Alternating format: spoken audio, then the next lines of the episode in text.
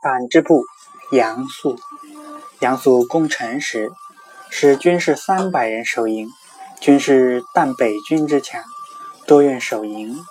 素闻之，即召所留三百人悉斩之，更令减留，无愿留者。又对阵时，先令一二百人伏敌，或不能陷阵而还者，悉斩之，更令二三百人伏进，退亦如之。将士鼓励，有必死之心。杨素已是战无不克。